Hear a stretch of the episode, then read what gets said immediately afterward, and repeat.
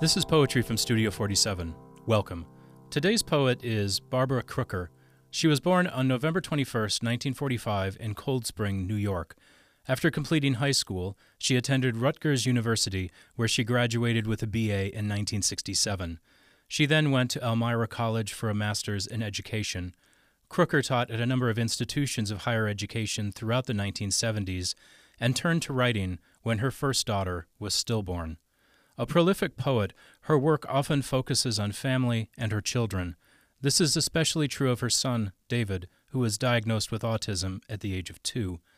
Of this, Crooker has said, It's a huge paradox to live with, having some faculty with language myself, while having a child for whom language isn't necessary. Her books include Radiance, Line Dance, Gold, Small Rain, The Book of Kells, and Some Glad Morning. She has won a variety of awards, including the Pen and Brush Poetry Prize, the W.B. Yeats Society of New York Award, the Thomas Merton Poetry of the Sacred Award, and the Paterson Award for Literary Excellence. She has been a finalist for the Pushcart 50 times, and she has also been a finalist for a Grammy. Her work has appeared on the BBC, on the Australian Broadcasting Company, and on National Public Radio. She lives and writes in Pennsylvania. Today's poem is Book of Kells. If you've ever had the good fortune to visit Dublin, there is an excellent chance you've seen one of the treasures of that city. The Book of Kells is an illuminated manuscript that was created by Irish monks around the year 800 AD. It's a large book, some 280 pages in length, and it's a reproduction of the four Gospels of the New Testament. It's written in breathtakingly beautiful calligraphy, and it's painted in vibrant reds, purples, and yellows. There are also fine drawings of humans, mystical animals, and intricate Celtic knots. Most striking of all, it is inlaid with generous amounts of gold leaf. This is what makes it an illuminated manuscript. Such ancient books are called illuminated because, if read by candlelight, as was often the case back then, the flickering flame would make the Word of God appear to shimmer. It appeared to be alive, illuminated. The book itself is named after the Abbey of Kells in Ireland. It was associated with this monastery for centuries before it was brought to the library at Trinity College Dublin in 1661. That we have the Book of Kells at all is something of a minor miracle. It survived numerous Viking raids in the 10th century, which means the monks must have hid it very well. Given how decorated and intricate this 1200 year old book is, chances are that it rested on the high altar at Kells and that it was used only for Mass. It was probably not used for educational purposes. As with any handwritten manuscript, sometimes mistakes were made by the scribes, and when this happened, the Irish monks crossed the errant word out and then had an arrow pointing to a box of red dots on the side.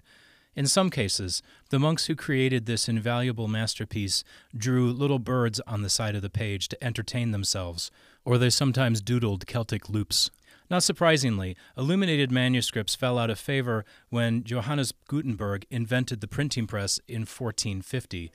It would be another 500 years before an illuminated Bible would be created, and it happened in Collegeville, Minnesota, when the monks of St. John's Abbey commissioned the St. John's Bible. Work was begun in 1999, and it was finished in 2011. It is astoundingly beautiful, and I'm sure the monks of Kells would approve of what the monks of Collegeville have created. Before I read our poem for today, I should point out that a Catholic priest named Henri Nouwen is mentioned in the last few lines. He was interested in spirituality, community, and social justice. His contemporary and modern words are an appropriate way to end this poem about an ancient manuscript. This is Book of Kells by Barbara Crooker. The text of the day is open to Luke chapter 16, verse 10.